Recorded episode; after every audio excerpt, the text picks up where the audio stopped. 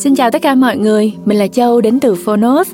Nếu như bạn thường xuyên nghe podcast Thư viện Sách Nói, một sản phẩm của Phonos ứng dụng sách nói có bản quyền tại Việt Nam, thì chắc là bạn đã nhận ra là hồi số phát sóng trước thì Châu có hơi phấn khích một tí xíu. Bởi vì chúng ta đã nói về cuốn sách Disneyland là một nơi mà Châu đã có những trải nghiệm rất là tuyệt vời. À, cho nên là ở số phát sóng này Châu xin phép được dịu dàng lại một chút xíu bởi vì chúng ta quay về lại Việt Nam. Cụ thể hơn, chúng ta sẽ quay ngược thời gian lại một chút, trở về những năm 60 của thế kỷ trước với bối cảnh làng quê Việt Nam. Cá nhân Châu cho rằng cuốn sách ngày hôm nay, cuốn Đất lề quê thói, xứng đáng được xem là một bách khoa toàn thư thu nhỏ về văn hóa và phong tục cổ truyền Việt Nam. Qua từng trang sách, người nghe như được mời thả bước trong một bảo tàng dân tộc học mà tác giả là người hướng dẫn vừa tận tình sâu sắc vừa duyên dáng hóm hỉnh để cùng trở về một không gian sống gần gũi thân quen. Không chỉ có những câu chuyện về tâm lý người việt tục ma chay cưới hỏi cúng dỗ cổ bàn hay nguồn gốc những kiên khem mê tín cả một thế giới tinh thần việt nam thay đổi qua bao thế hệ được tái hiện đầy đủ trong đất lề quê thói. Nghe thật sự uh, có chút xúc động đúng không các bạn? Chúng ta đã thực sự hiểu hết quê hương mình chưa? Chúng ta đã đi rất nhiều nơi trên thế giới, nhưng chúng ta có thật sự mang theo niềm tự hào về nơi mình được sinh ra và lớn lên hay không? Châu tin sau khi nghe xong đất lề quê thói, các bạn sẽ càng cảm thấy tự hào hơn, tin yêu hơn vì mình là một người việt nam, cũng như hiểu hơn về những giá trị văn hóa của dân tộc mình. Có hiểu thì mới có yêu được, đúng không nào các bạn? Bây giờ chúng ta sẽ cùng lắng nghe chương 1 của tác phẩm nhé. Và nếu muốn nghe toàn bộ quyển sách này tải ngay ứng dụng phonos nha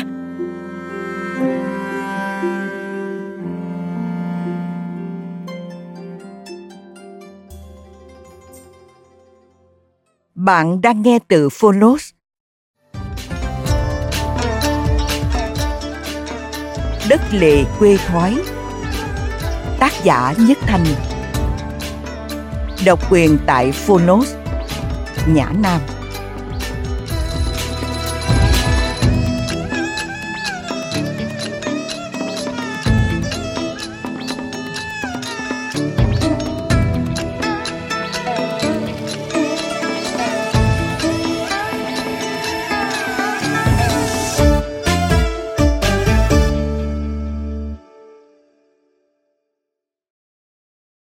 tựa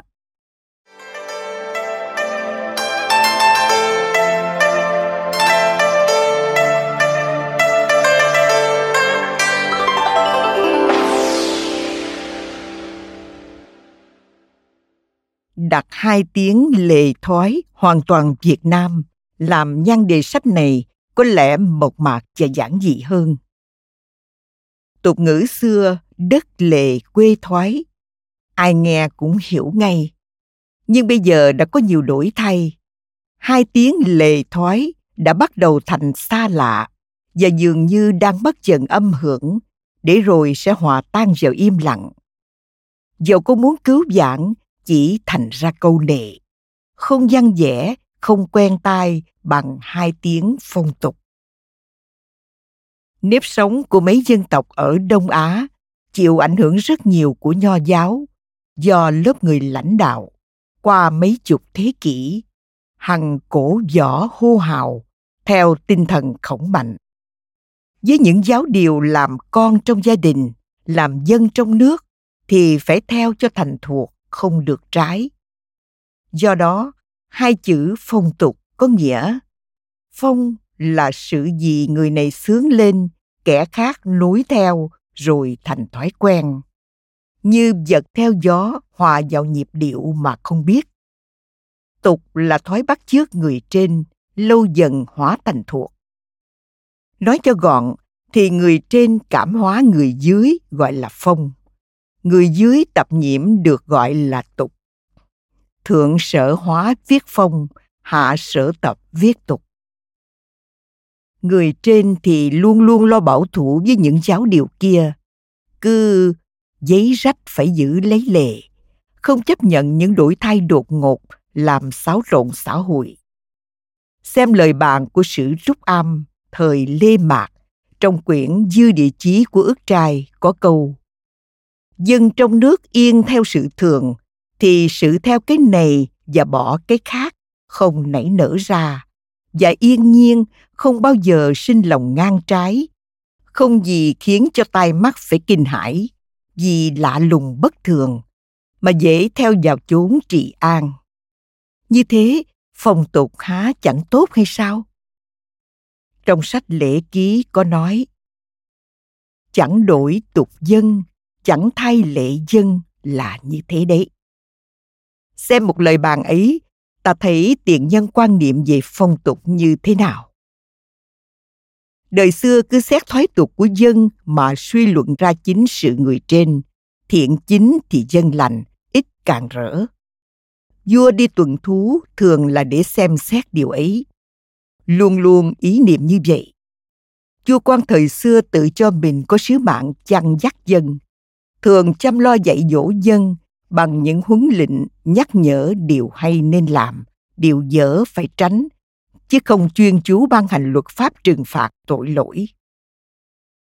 Hai tiếng trị dân đời xưa cũng có nghĩa là chăm lo phong hóa. Nước ta vua quan các triều đại xưa với tinh thần nho giáo phật giáo thường quan tâm đến điều ấy, như vua lê thánh tông, vua lê hiến tông ban giáo điều cho dân theo có nhiều kết quả tốt đẹp. Sách học ngay từ nhỏ tuổi cho đến bậc cao đại. Hầu hết dạy dỗ nhắc nhở, làm phát huy cương, thường, nhân, nghĩa, lễ, trí, tính, kết tinh cho phong tục. Bên âu tây từ xưa không thấy nói nhiều về giáo hóa phong tục như kiểu á đông. Trừ những sách dạy luân lý ở bậc tiểu học và ngoài những truyện ký, những kịch bản gián tiếp hay trực tiếp tưởng lệ hoặc đã kích những nét hay những thói xấu của xã hội đương thời. Dường như người ta lưu tâm khảo cứu về phong tục hơn là chăm lo cho thuần phong mỹ tục. Nhưng cũng cần phải nói ngay hồi cuối thế kỷ 18 ở nước Pháp, một nhà từ thiện bác ái treo giải thưởng hàng năm, giải thưởng Montyon, cho người có đức hạnh được hàng lâm diện chấm lựa và trao tặng. Tính cách trường cử của giải thưởng nói lên mối quan tâm của nhà đạo đức về phong hóa cho mãi mãi sau. Từ thế kỷ 17, phong tục đã trở thành một môn học. Người Anh, người Pháp, người Đức đều có viết. Tuy vậy, mãi đến năm 1846, từ ngữ Âu Tây mới có thêm tiếng folklore, phong tục, phát xuất từ Anh quốc. Và cũng tại đây, năm 1878, Hội Phong tục học đầu tiên được thành lập. Năm 1889, một hội nghị các nước được triệu tập tại Pháp Quốc nghiên cứu phong tục. Môn học này ngày một thêm phát triển. Người ta đã lưu tâm biên khảo về phong tục cả ở các nước châu Á, Phi, Mỹ, Úc. Trong việc biên khảo, họ phân tách folklore có hai ngành, bách khoa và âm nhạc. Ngành bách khoa gồm nhiều tiết mục mà các nhà phong tục học xếp đặt phân loại theo ý riêng không như nhau. Vì thật ra có những một loại đôi khi có liên hệ khá mật thiết với nhau, không thể chia vạch giới hạn rõ rệt. Như Paul Sepirot trong bản mục lục về phong tục ở Pháp Quốc, biên khảo hồi năm 1907, phân định các sự vật theo hình thể mắt thấy, thâu gồm vào bốn mục lớn. Một, trời đất. Hai, biển cả và sông hồ. Ba, động vật và thực vật. bốn, Nhân dân và lịch sử Charlotte Burn năm 1914 biên tập cuốn khái luận của Hội Phong tục học Anh Quốc với quan điểm rộng rãi hơn, tuy cũng chia ra bốn mục. Một, tín ngưỡng và giới luật. Hai, tập tục. Ba, truyện kể, ca dao, phong dao, ngạn ngữ, tục ngữ. Bốn, thuật ngữ và thư mục. Kỹ càng hơn cả là công việc biên khảo của Hosman Kaya, người Đức, là năm 1917-1919 phân định ra 21 loại. một Thông luận, thư mục phương pháp hai Làng xóm, ba nhà cửa dinh thự bốn đồ đạc năm những biểu tượng về của cải về nghề nghiệp sáu mỹ nghệ đại chúng kỹ thuật bảy tâm lý quần chúng tám y phục chín ăn uống mười tập tục những nghi lễ lễ tiết hội phường các trò chơi 11. Quyền dân chúng 12. Tín ngưỡng tôn giáo và những thần thoại tục sùng bái thần thánh yêu thuật bùa chú 13. Y thuật của dân chúng 14. Khái luận về y thuật của dân chúng 15. Thi ca ca dao, ngạn ngữ, tục ngữ, bi ký, âm nhạc, vũ điệu 16. Truyện hoang đường 17. Ca kịch bình dân 18. Niên lịch, niên giám 19. Ngôn ngữ bình dân 20. Tên đặt cho các miệng, cho các dân địa phương, cho các gia đình, cho thần thánh, cho động vật, thực vật, cho các tinh tú. Ngày nay ở nước Pháp, phong tục học được giảng dạy tại Đại học viện Bảo tàng Louvre, Đại học viện Paris, ngành xã hội học luật khoa và ngành nhân chủng học văn khoa. Hàng năm vẫn tiếp nhận những luận án về môn học này. Phần âm nhạc trong phong tục học bên Âu Tây đã thành một bộ môn quan trọng, chuyên sưu tầm kê cứu về lịch sử ca nhạc các dân tộc, bao gồm cả âm nhạc học và nhân chủng chí. Ở Đông Á, từ ngàn xưa, phong tục là mối quan tâm lớn lao dằn dặt của mọi tầng lớp xã hội. Tuy không hẳn là một môn học được kê cứu biên khảo như ở Âu Tây. Tại Việt Nam, không thấy có chép riêng thành sách về phong tục cổ của ta. Mãi đến đầu thế kỷ 14 trở đi, thường chỉ thấy chép là một mục, hoặc gặp thì chép. Ở các sách bằng chữ nho, phần nhiều là dư địa chí, như An Nam Chí Lược, chép xong năm 1307. Đại Nam Phong Hóa Khảo Lược, chép khoảng năm 1338.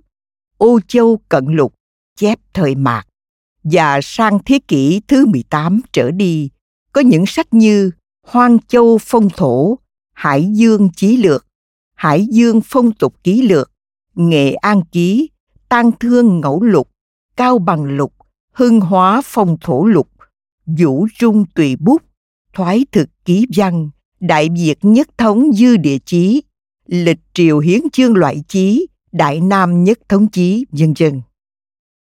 Gần đây, sang thế kỷ 20, có chép riêng bằng tiếng Việt thì mới có tập Việt Nam phong tục của Phan Kế Bính.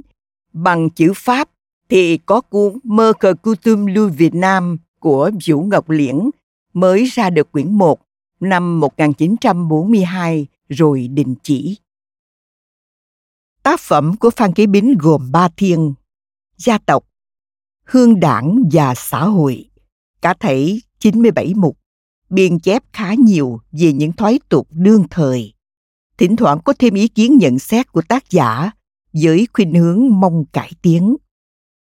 Người Pháp viết cũng khá nhiều về phong tục của ta. Xem một sách báo tham khảo được đính kèm trên ứng dụng.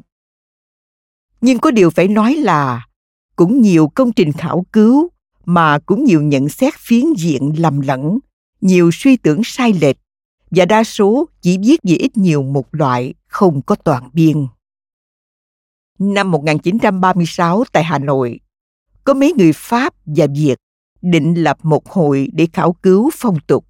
Có nhờ nha học chính gửi một tờ mẫu điều tra đi các trường học các làng tổng. Nhiều giáo chức đã bắt đầu gửi trả lời các mục trong bản điều tra. Nhưng sau hội không thành, việc khảo cứu bỏ dở. Về phong tục, ta có một pho sách vô giá mà cả dân tộc thường thuộc lòng nhiều câu, lâm thời đem ra ví von, lũi đáp, ca ngợi, chê trách. Khác nào những câu kinh thánh có tác dụng giáo huấn, cảnh tỉnh người đời, tức là những tục ngữ, phương ngôn, phong giao, ca giao, truyền miệng đời nọ sang đời kia. Không biết có từ bao giờ, nhưng chắc hẳn đã dần dà phát xuất từ khi bắt đầu có tiếng Việt tất cả đều phản ảnh thoái tục của dân tộc qua các thời đại. Từ giữa thế kỷ 19 đến gần đây, những câu thuộc lòng truyền khẩu kia đã được dần dà góp nhạc ghi chép trong những sách như An Nam Phong Thổ Thoại của Trần Tất Văn, Việt Nam Phong Sử của Nguyễn Văn Mại, Thanh Hóa Quang Phong của Dương Duy Trinh, Đại Nam Quốc túy của Ngô Giáp Đậu, Quốc Phong Thi Tập Hợp Thái của Hy Lượng Phủ, Nam Quốc Phương Ngôn Tục Ngữ Bị Lục, tác giả khuyết danh, Nam Phong Giải Trào có dịch ra chữ Hán của Ngô Hạo Phu, là những sách chữ nôm, có quyển vừa chữ Hán vừa chữ nôm, và tục ngữ An Nam của Triệu Hoàng Hoa, Nam Ngạn Trích Cẩm của Phạm Quang Sáng là những sách quốc ngữ, nhiều quyển là sách viết tay chưa được ấn hành. Được phổ biến rộng hơn cả so với các sách kể trên là Gương phong tục của Đoàn Duy Bình, lần lượt đăng trong Đông Dương tạp chí 1914-1915. Sau hết, công trình đáng kể trên tất cả là tục ngữ phong giao của Nguyễn Văn Ngọc, ấn hành năm 1928, gồm hai tập cả thảy 7.452 câu. Nhiều câu trong tập 2 dài đến 200 chữ. Khác với những sách kể trên, hoặc nói về phong tục địa phương, hoặc ghi chép những nhận xét, hoặc giải thích những ý nghĩa, hoặc thêm lời bình luận. Ấn phẩm của Nguyễn Văn Ngọc chỉ sưu tập được phần lớn chưa hẳn đầy đủ những câu tục ngữ, ngạn ngữ, phương ngôn, phong giao, ca giao, không chú thích, không bình giải, xếp đặt theo thứ tự câu ngắn, câu dài trong hệ thống mẫu tự, mỗi chữ đầu câu, để khi tra cứu tìm kiếm được dễ dàng.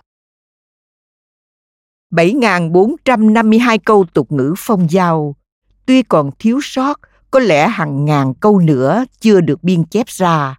Thật là một kho tàng tài liệu dồi dào về tập quán, tính tình, tư tưởng, ngôn ngữ, lịch sử của dân tộc Việt Nam. Chẳng hay khắp trong Hoàng Vũ, có dân tộc nào có một kho tàng phong phú đến như vậy. Kể cả những dân tộc đông đảo hùng cường, có lịch sử văn minh từ lâu đời. Xem ra thì không một lề thoái nào trong mọi lĩnh vực của mỗi nếp sống hàng ngày, từ vật chất đến tinh thần, là không được biểu lộ ra ở một hay hai hay nhiều câu tục ngữ phong giao. Rõ là một tấm gương sáng ngời, phản chiếu rất trung thực dung mạo hình tượng linh hoạt người Việt Nam và cả xã hội Việt Nam. Người ta thường nói, nước Việt Nam 4.000 năm lịch sử không bị lui cuốn đồng hóa với Trung Hoa sau 11 thế kỷ bị đô hộ. Với Pháp sau ngót một thế kỷ bị đô hộ vì vẫn giữ được đặc tính dân tộc, có phong tục ngôn ngữ riêng.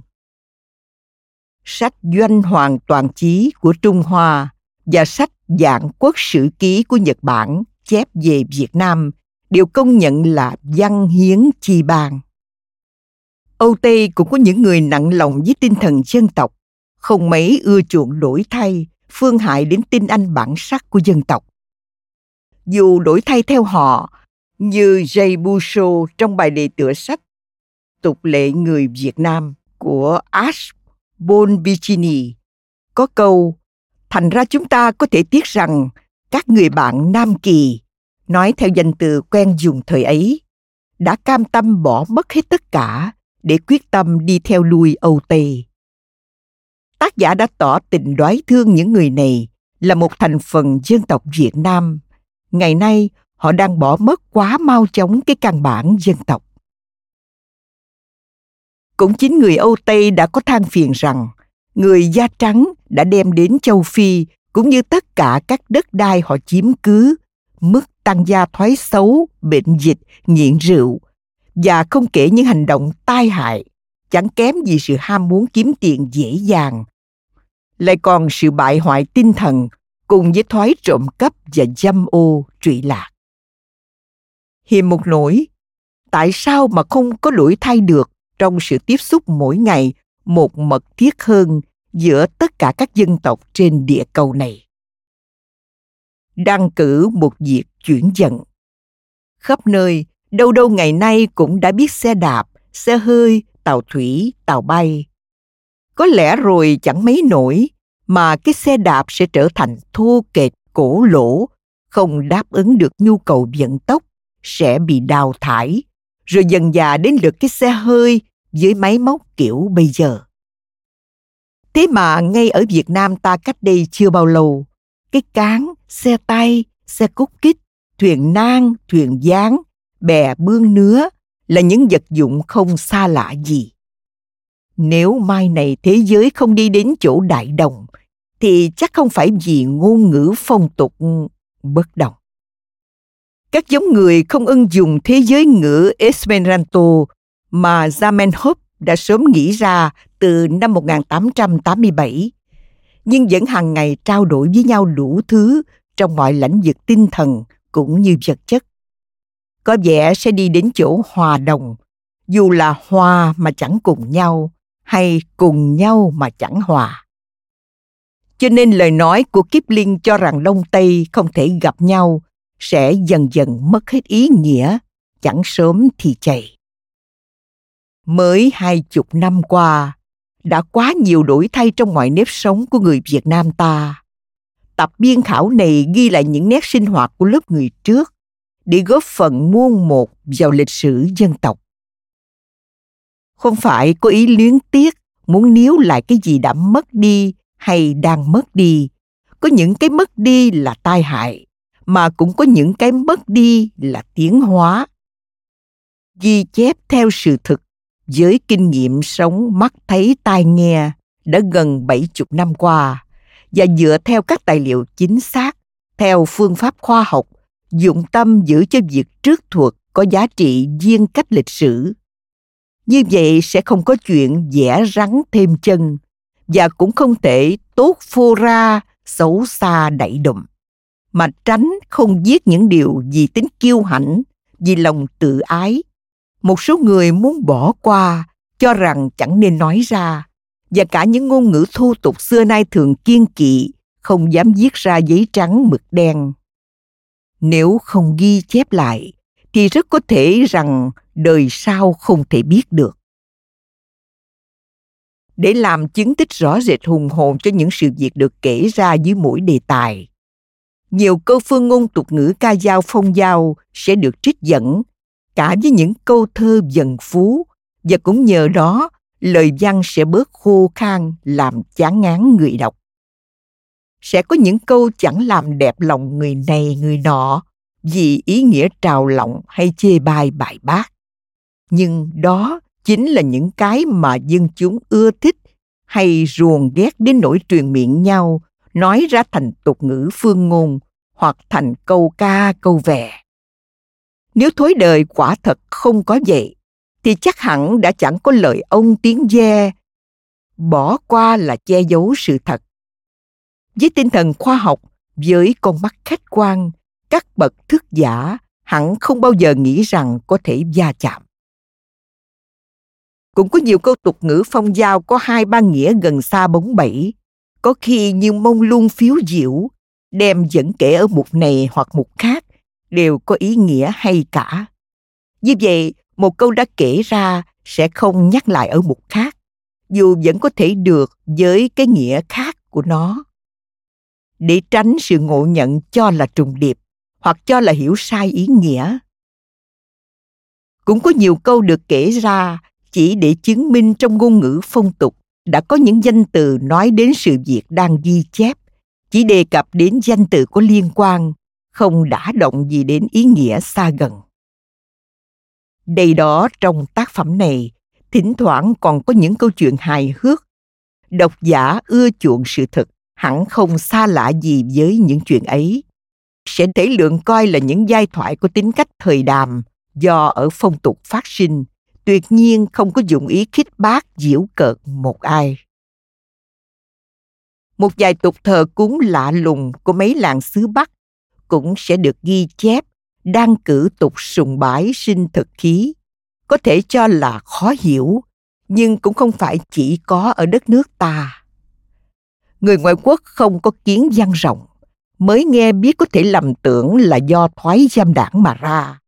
Nhưng trái lại ở đây sùng bái là một việc mà cư xử theo lệ thoái trong dòng lễ giáo vẫn là một việc khác. Như có làng thờ thần ăn trộm nhưng tuyệt nhiên không phải người ta có quý trọng có ưa gì cái nghề ấy. Từ xa xưa trong ngôn ngữ văn chương cũng như bình dân của việt nam ta không hề có những danh từ đồng nghĩa với kê gian của người trung hoa. Với Solomi, với pederasti và nhẹ hơn nữa với Panography của người Pháp, cũng như những tiếng Solomi, Federasti, Panography của người Anh và người Mỹ. Không phải là tiếng ta nghèo nàn thiếu những tiếng diễn tả các thoái ấy, mà chính vì người mình không hề có những thoái ấy cả những tác phẩm văn chương điêu khắc hội họa của ta thường không hề có tính cách khiêu gợi tình dục truyện tiếu lâm của ta có thuyết cho là viết vào hồi cuối đời lê phần nhiều chỉ có tác dụng diễu cợt và trần mấy thói kỳ cục của người đời để chê trách và đồng thời để khuyên răng bằng những chuyện làm cho cười có khi cười một mình cười đến chảy nước mắt cười dở bụng chớ không có tính cách khiêu dâm, không làm đồi phong bại tục. Chính vì có nhiều câu chuyện nhảm nhí tục tiểu mà tác giả sách này đã phải giấu tên để tránh tiếng buông tuồng thiếu đạo đức. Ta không hề có những tác phẩm về luyến ái, về sắc dục, được xem như sách truyền tay, như sách gối đầu giường, giống quyển Kamasutra của người Ấn Độ, quyển Decameron của người Ý quyển The Perfume Garden của người Ả Rập, quyển Lady Chatterfield's Love, quyển Fanny Hughes của người Anh, người Mỹ, quyển Toile de Commis Voyage của người Pháp. Họa chăng chỉ có những mẫu chuyện bù khú tinh nghịch rỉ tai nhau, nhất là trong nam giới, mà không bao giờ được sổ sàng công nhiên lớn tiếng kể ra, dù chỉ là để vui đùa với nhau. Nhiều thoái tục còn thịnh hành cách đây chỉ độ ba chục năm, ngày nay đã trở thành quá xa lạ đối với thanh thiếu niên. Mỗi khi kể đến, nếu có thể được, sẽ thêm lời giải thích sơ lược để xem đến sẽ hiểu biết được phần nào không đến nỗi ngỡ ngàng. Cũng nhiều thoái tục ta không biết nguyên lai thế nào, duyên cớ ra sao. Có những thay đổi gì qua các thời đại. Mỗi khi có thấy nói đến ở sử sách thì sẽ ghi chép để người sau có thể ý thức được khoảng thời gian xa cách.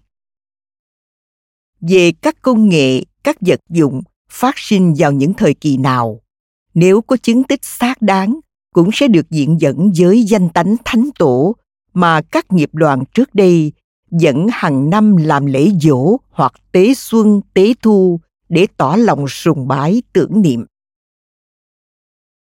Sẽ có nhiều chỗ chép người đương thời đọc thấy rất thường có thể coi như nhàm tai vì ai cũng biết cả nhưng đối với người mai sau sẽ là những tục ngộ nghĩnh xa lạ vì không còn truyền lại nữa.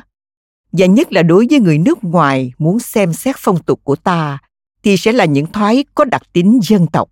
Không kê cứu thì sao mà biết được và không chép là bỏ thiếu sót.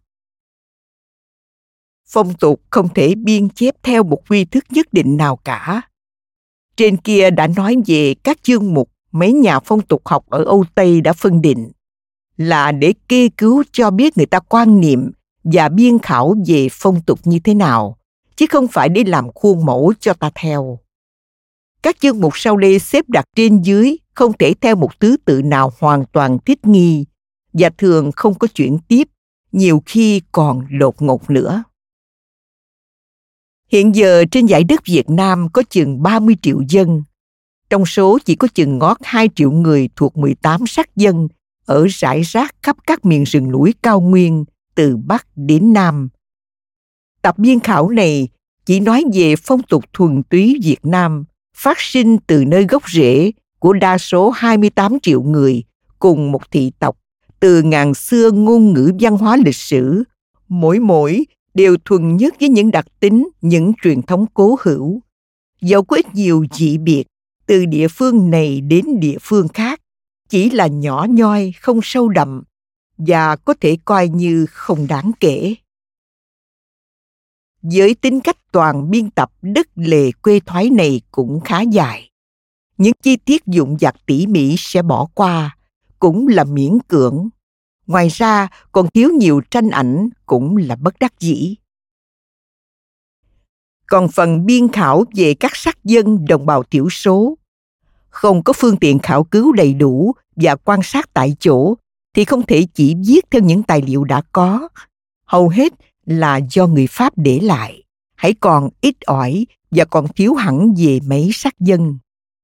Chừng nào chưa có những nhà chuyên tâm về nhân chủng học, về phong tục học, tự lực làm nổi công việc siêu khảo rất khó khăn, thì như ở nước ta, chỉ còn cách trông cậy ở chánh quyền, trong đó cơ quan văn hóa phải đảm trách phần việc chính yếu. Sài Gòn, sau những ngày biến cố Tết Mậu Thân 1968, Nhất Thành. Chương 1 Sinh con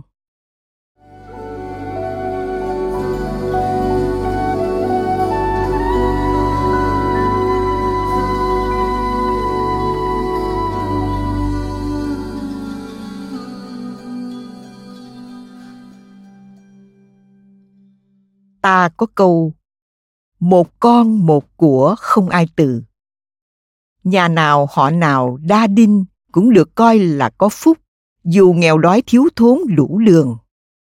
Không bao giờ có cặp vợ chồng lại vì quá chăm lo sinh sống vật chất mà không muốn có con. Có người hai, ba, bốn vợ vợ nào cũng đẻ nhiều. Con gái mới lấy chồng, cũng như cả gia đình nhà chồng sau ngày cưới là chờ đợi có tin mừng, tức ngày bắt đầu có mang, cũng nói là có chữa, có bầu. Ai cũng coi việc có con là hệ trọng, nên khi gặp nhau, thân thích bạn bè thường thăm hỏi đã, có tin mừng chưa? Không có sách dạy lưu hành trong dân chúng, mà cứ khẩu truyền khắp nơi từ đời này sang đời khác. Những điều dạy dỗ người có thai phải theo và nên tránh, phải năng cất nhắc vận động, đừng ăn không ngồi rồi. Kiêng ăn nhiều chất bổ, sợ thai lớn khó sinh. Nai nịch bụng cho thai không lớn quá khó sinh. Kiêng ăn trái cây sinh đôi để tránh song thai. Kiêng ăn cua để tránh sinh ngang. Tục ngữ có câu, ngang như cua. Kiêng ăn sò, ốc, trai, hến để con khỏi có nhiều nhớt giải. Không nên nóng giận, không có hành động gian ác không nên xem nhìn những cảnh khiếp sợ, thương tâm trái lại, người có thai nên ăn nhiều trứng gà, đu đủ chín, uống nước dừa, cho đứa bé da dẻ trắng đẹp, hồng hào, nên luôn luôn tươi vui, hòa nhã, dịu dàng giữ tâm hồn thảnh thơi ngay thẳng, cho khỏi có ảnh hưởng xấu đến đứa con sau này. Có mang quá 9 tháng 10 ngày mà chưa đẻ, thì gọi là chữa trâu. Trong trường hợp này, người chồng lén tìm một con trâu, cắt đứt dây thừng xỏ mũi trâu. Vợ sẽ sinh đẻ mau chóng hoặc lấy một chiếc cọc đóng nơi chân chiếc cối giả gạo trong nhà. Khi đẻ khó, người chồng có thể làm một trong những việc sau đây để cho vợ sổ dễ dàng. Cầm một chiếc đòn gánh đứng giữa cửa lao ra đường. Trèo lên cây cao cao, ôm cây tuột xuống lật đít ông lồ rau giữa bếp, nhổ nước bọt vào. Viết đủ tên họ một ông lớn trong vùng vào một mảnh giấy nhỏ. Nếu không có, thì viết họ tên ông quan đầu tỉnh cũng được. Đốt mảnh giấy dầm vào nước cho vợ uống. Vừa cho uống, vừa đọc câu thần chú. Đại nhân nhập, tiểu nhân xuất. Tức là người lớn vào, đứa bé ra. Không biết chữ thì mượn người viết cũng được người ta cũng thường cho người có thai ăn cháo vừng để dễ đẻ. Ngoài những điều răng dạy có tính cách vệ sinh hoặc gây ảnh hưởng tinh thần và mấy điều mê tín như trên, người đàn bà có mang không đi khám thai. Khi cần chỉ có thể mời thầy hoặc đến cho thầy xem mạch, kê đơn các thuốc. Không đâu có phòng thăm thai, không có tục cởi bỏ áo quần cho thầy thuốc xem xét thai, không đâu có nhà hộ sinh như ngày nay ông thầy thuốc cũng không bao giờ làm cái việc đỡ đẻ cũng không có bà đỡ chuyên môn tốt nghiệp khoa sản phụ Thường thường, làng nào cũng có một hai bà già đã quen việc, đã có kinh nghiệm, không phải dĩ nghề, giúp cho việc đỡ đẻ. Gặp trường hợp khó không đẻ được, thường chết cả mẹ lẫn con. Không như ngày nay, sẵn có bác sĩ dòm lôm chăm sóc cho ngay từ lúc thai bắt đầu lớn. Đàn ông dược bể có chúng có bạn, đàn bà dược cạn chỉ có một mình là nghĩa thế.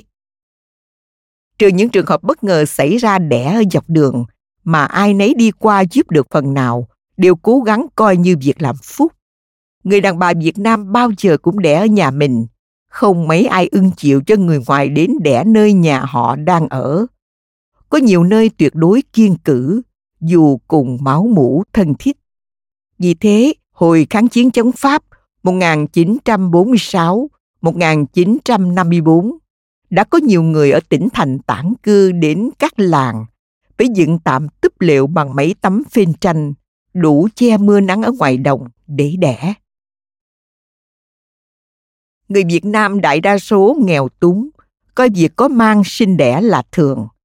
Nhiều khi biết chắc chỉ còn một hai ngày nữa tới kỳ, mà vì sinh kế vẫn phải đi làm, làm việc nặng nhọc nói chi việc lo sắm sửa tả lót quần áo nuôi mùng cho đứa bé. Người Đồng Nai có tục, khi sinh con lấy một que củi cháy dở, cặp vào đầu một cái cọc, đem cắm ngoài cổng. Sinh con trai thì cắm đầu củi cháy trở vào trong nhà, sinh con gái thì quay đầu trở ra. Người ta còn buộc kèm thêm một cây rái. Toàn thể dấu hiệu ấy gọi là cái khém riêng thanh củi cháy dở gọi là cái vỏ lửa. Bởi vậy có câu ngạn ngữ, con gái trở vỏ lửa ra. Một cuốn tiểu thuyết nhiều người đọc đã được đặt tên trở vỏ lửa ra là theo ngạn ngữ này. Quay vào là ý con trai ở mãi nhà này, quay ra là ý con gái sẽ đi về nhà khác. Người xứ Bắc không có tục trưng dấu hiệu ở trước cửa ngõ để cho người ngoài biết trong nhà có sinh con trai hay gái.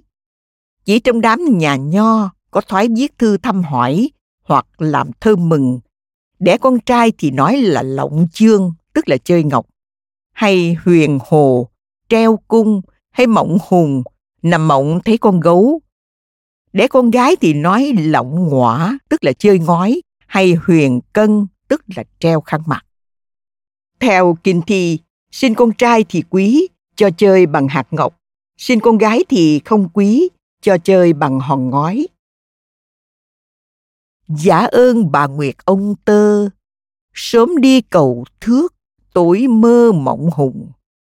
Cho mau cửa lại treo cung, để cho cô bế, cô bồng, cô ru. Là lời cầu chúc mau có nhiều con trai. Từ nay nhắn nhủ thế thường, sinh con xin chớ ngâm chương mộng hùng. Trái lại là lời oán giận của cao bá nhà khuyên người đời chẳng nên đẻ con trai. Người đỡ đẻ gọi là bà mụ, cắt rốn cho hài nhi bằng que nứa mỏng có cật sắt hoặc bằng mảnh chai vỡ. Kiên không dùng dao kéo là đồ sắt. Nhau thì đem bỏ vào một cái nồi đất mới, chôn ở ngay trước phòng người sản phụ, phải chôn sâu để đứa bé không hay trớ và phải tránh chỗ giọt tranh để đứa bé khỏi chốc đầu toét mắt.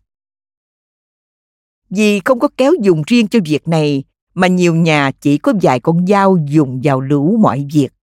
Người ta cho rằng dao không sạch bằng que nứa, mảnh chai, mới mượn cái thuyết phải kiên kỵ độ sắc là dụng ý vệ sinh. Có biết đâu rằng cái hại thảm khốc làm nhiều hài nhi chết vì bệnh sại uống gián do que nứa mảnh chai có vi trùng. Cũng như chôn nhau phải tránh giọt tranh và chôn sâu là có ý sợ nước mưa rút xuống làm lũng đất, nhau sẽ sình thối lên. Đối với đại chúng ít hiểu biết, người xưa mộc mạc thường nêu một hai điều hại để sự kiên dễ có hiệu lực, cho người ta sợ mà theo. Bà mụ tắm cho đứa bé và quấn nó bằng những mảnh quần áo cũ. Ít ngày sau người ta mới lo may áo cho nó, cũng bằng những mảnh áo quần cũ, không dùng vải mới cứng ráp, không thích hợp cho da non của trẻ sơ sinh. Chỉ những nhà giàu sang lắm mới có đồ tơ lụa dùng cho được mềm dịu. Người sản phụ thường phải uống nước tiểu của trẻ con trai 6-7 tuổi, phải nằm trong phòng kín gió, đốt than để sưởi ấm, đốt lá cây sơn để khu trừ uế khí. Mới đẻ chỉ ăn cơm với muối trắng hấp hay nước mắm chưng. Vài ba ngày sau mới ăn thịt nạc heo rim với nước mắm. Phải tuyệt đối kiêng, không được ăn nhiều thứ khác, nhất là những đồ lạnh. Món ăn ưa chuộng nhất của người đẻ nhà giàu là giò nạc rim nước mắm hồ tiêu sau khi đầy cử. Đẻ con trai 7 ngày đầy cử, con gái 9 ngày. Thì xong nước muối và xoa nghệ khắp mình và chân tay rồi mới ra ngoài. vốn dĩ không nơi nào nuôi bò vắt sữa, không đâu bán các thước bột nuôi trẻ nhỏ, nên hầu hết mọi người mẹ đều cho con bú, trừ một số ít rất giàu sang nuôi vú cho con. Thật cũng là chua xót cho người nghèo túng mới đẻ phải bỏ con ở nhà đi ở vú, đem sữa của con mình đi nuôi con người. Nhiều người nghèo sau khi ở cử 10 ngày đã phải đi làm, có khi lội xuống ruộng nước mùa rét giá buốt, cấy lúa thuê để con mới đẻ ở nhà cho đứa lớn trông coi. Những người này, ngoài những bữa cho con bú lúc sáng và buổi tối, thường nhờ người nhai cơm với muối trắng mớm cho con, cho ăn ngay từ khi đứa bé mới sinh ra được 15 ngày.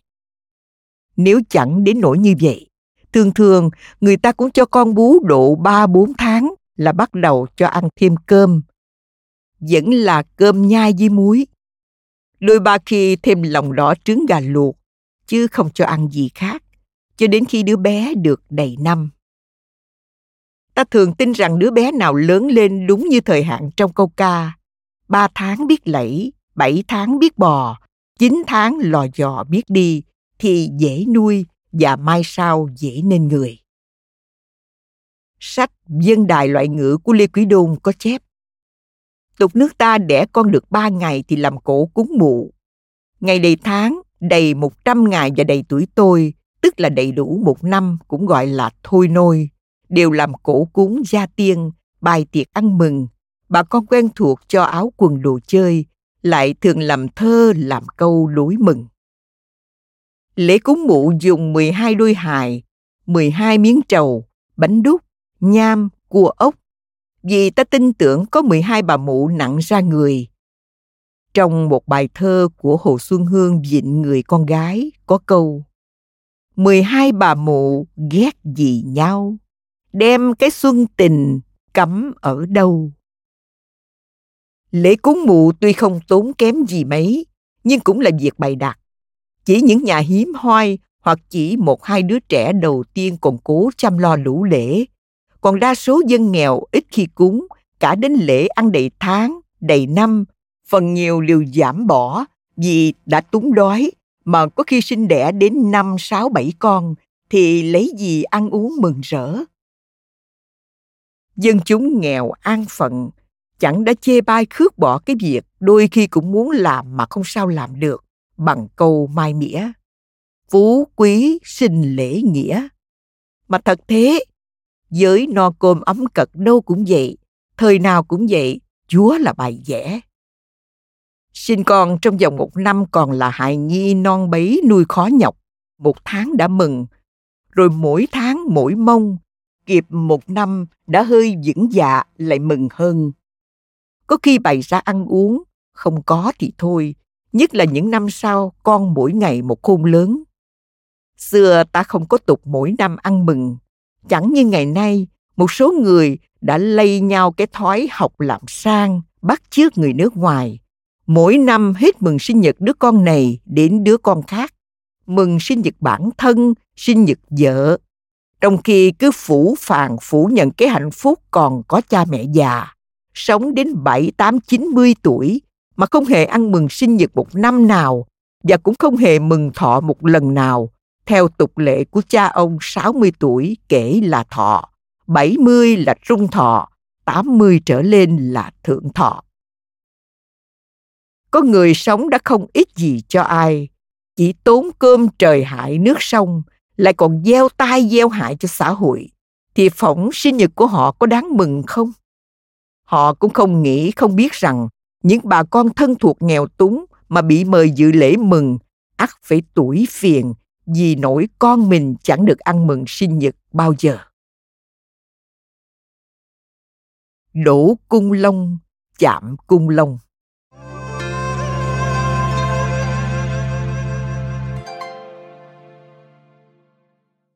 Sinh con sau khi đầy cử người sản phụ tìm cách rút bỏ hết cho người khác những sự không may đã gặp phải trong những ngày nằm bếp. Người sản phụ mua một thứ gì là trút bỏ sự không may vào đồng tiền trả ra? Hay nếu bán một thứ gì là trút bỏ sự không may vào món hàng bán ra? Người đầu tiên đã giao dịch cách ấy với sản phụ là bị đổ cung lông, có nơi nói là phong long người đầu tiên không thân thiết họ hàng gì, gặp sản phụ sau khi đầy cử là bị chạm cung lông người bị đổ cung lông cũng như người bị chạm cung lông thường bị suối, gặp nhiều sự không may suốt cả ngày hôm đó. Nhờ cậy ai việc gì cũng hỏng, buôn bán thì ế ẩm, mang sách thì hay đổ vỡ. Để cho người ngoài biết mà tránh, không vào nhà để khỏi bị chạm cung lông các sản phụ thường cho treo trên cửa một tàu lá rái và bảy cục thang nếu sinh con trai, chín nếu sinh con gái. Giữ gìn, kiên khem.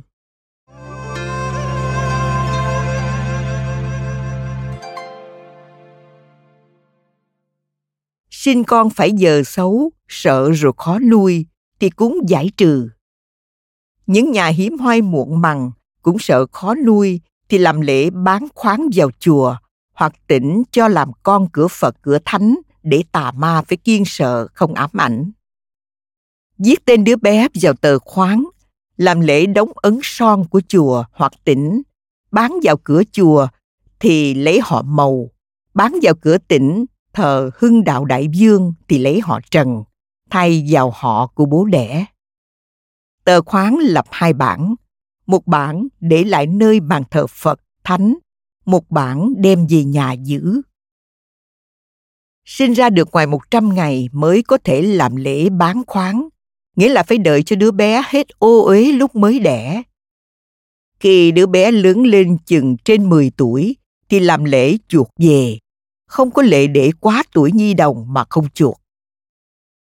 Người sùng tính còn cho con mặc áo dấu đến 4 năm tuổi mới thôi đem giải lụa mới đến cửa chùa, cửa điện, làm lễ xin dấu đóng vào. Dấu vuông mỗi bề chừng 10 phân, đóng bằng phẩm điều trên giải lụa không nhuộm thẩm, đem về may áo cho đứa bé mặc.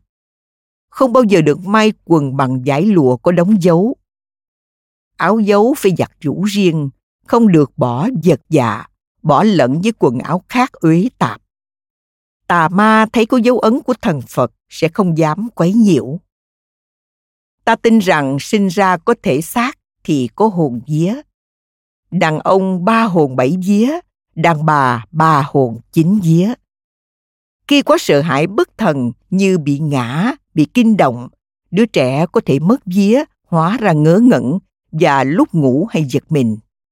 Phải làm lễ chuột vía, tùy theo trai hay gái, bổ một quả trứng gà luộc ra làm bảy hay chín miếng với bảy hay chín lõn cơm, đem đến nơi đã xảy ra kinh hoảng hú vía đứa bé, rồi cho nó ăn trứng với cơm ấy. Nếu nó còn bé mọn quá thì nhai mốm cho nó. Còn nhiều cách thức chăm nom bảo vệ đứa bé từ khi mới sinh, chẳng hạn như không được khen đứa bé đẹp, mập hay nặng cân. Khen như vậy là quở quan nó sẽ bị suy sút hoặc yếu đau. Vì vậy, khi ai hỏi đến, người mẹ thường nói, nó ngoan, nó chơi như chó. Nghĩa là đứa bé khỏe mạnh, ăn chơi, chẳng khác gì những con chó lớn, nên dễ dàng không hay đau bệnh. Ẩm con đi đâu ra khỏi cổng, thì quệt một miếng nhọn nồi trên trán nó, hoặc mang theo con dao, cái kéo, cái đũa, là thủ ý con mình đã đánh dấu rõ ràng ma quỷ không dễ gì bắt được. Dao kéo lũa là để bảo vệ, cầm día không đưa con qua cửa sổ cho người khác bế. Sợ sao nó lớn, nó đi ăn trộm, ăn cắp. Có lẽ đây là dụng ý tránh tai nạn để lọt rớt đứa bé, hoặc tránh tai nạn cửa sổ có thể sập xuống bất ngờ. Vì ngày trước, cửa sổ làm theo kiểu kéo lên sập xuống, không mở ra bên như ngày nay khi có người lạ vào nhà mà con khóc mãi không thôi, tức là người lạ giữ vía, phải đốt vía bằng cách lén ném đốm cháy trước mặt người ấy, hoặc khỏa đốm bên cạnh đứa bé sau lúc người ấy đi rồi. Con khóc luôn nhiều đêm là giả đề, thì nhờ một người khác họ lấy chiếc cọc chuồng lợn ném vào gầm giường đứa bé nằm. Con nấc nhiều thì lấy ngọn lá trầu hơ qua lửa ấp lên trán nó.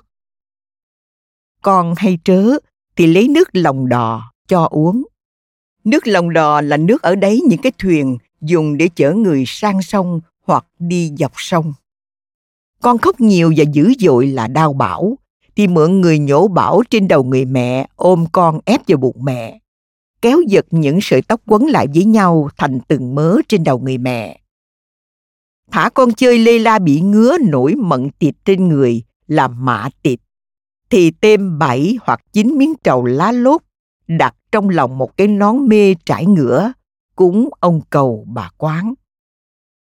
Con loài rốn thì nhờ một người hành khất cầm gậy của họ khẽ chọc vào rốn. Mỗi khi con hắt hơi thì nói, sống lâu trăm tuổi, ấy là e sợ nó sẽ đau yếu mà cầu chúc cho con được như vậy con hay quặt quẹo không lớn, thì bế nó chui qua dưới áo quan người già bậc thượng thọ lúc đưa ma. Xưa áo quan đặt trên bộ đòn khiên cao trên dài. Con bị xài đèn đau yếu luôn, thì đem bỏ ngoài chợ hoặc ngã ba đường. Hẹn trước với một người quen thuộc, nhờ rước bế nó về nhà người ta. Một hai ngày sau hoặc cùng ngày ấy, đến xin đem nó về có đứa trẻ tuổi xung khắc với bố mẹ, sống chung trong một nhà không hợp, thành ra quặt quẹo khó nuôi. Phải tìm người hợp tuổi với nó, kén người có phúc và đông con, cho làm con nuôi. Thật ra chỉ là sự gửi gắm ít lâu, nếu không phải thân tình nuôi giúp thì phải chịu ơn, chịu phí tổn. Con lên đậu mùa thì treo một bó vàng ngoài cửa ngõ và trồng một cây lá ráy vào cái nồi đất để trước cửa hoặc cài một cành kinh giới bên ngoài phía trên buồng nằm. Đầu thai, thác sinh, hóa sinh, tiền thân, hậu thân.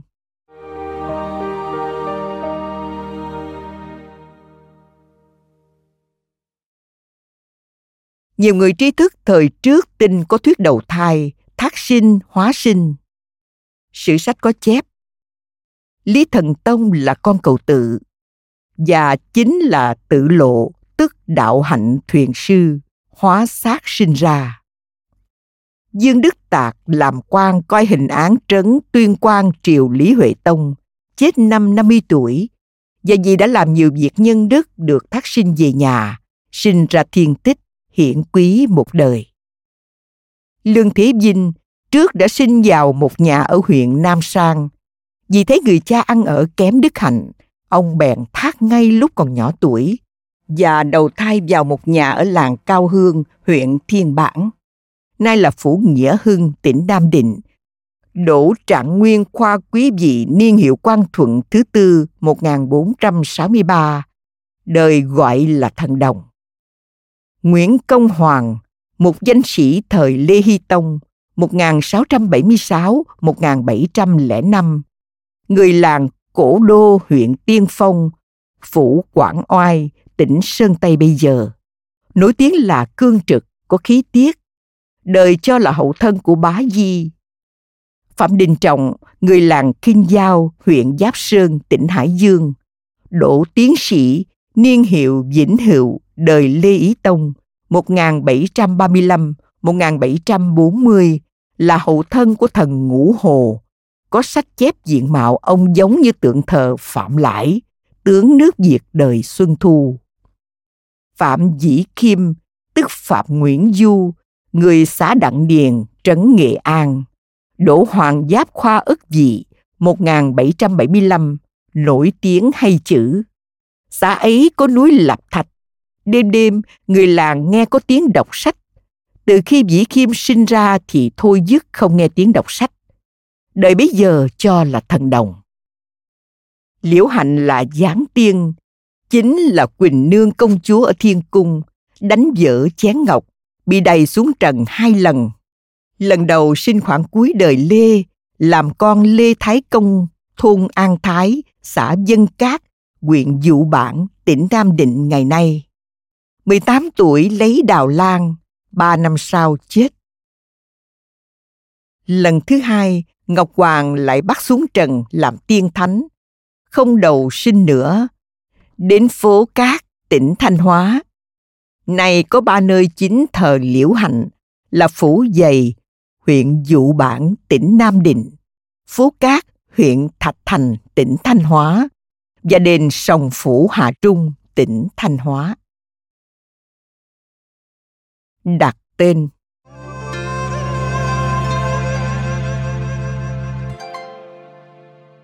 Ngày trước, luật lệ hộ tịch không bắt buộc phải khai sinh cho con ít ngày sau khi đứa bé ra đời.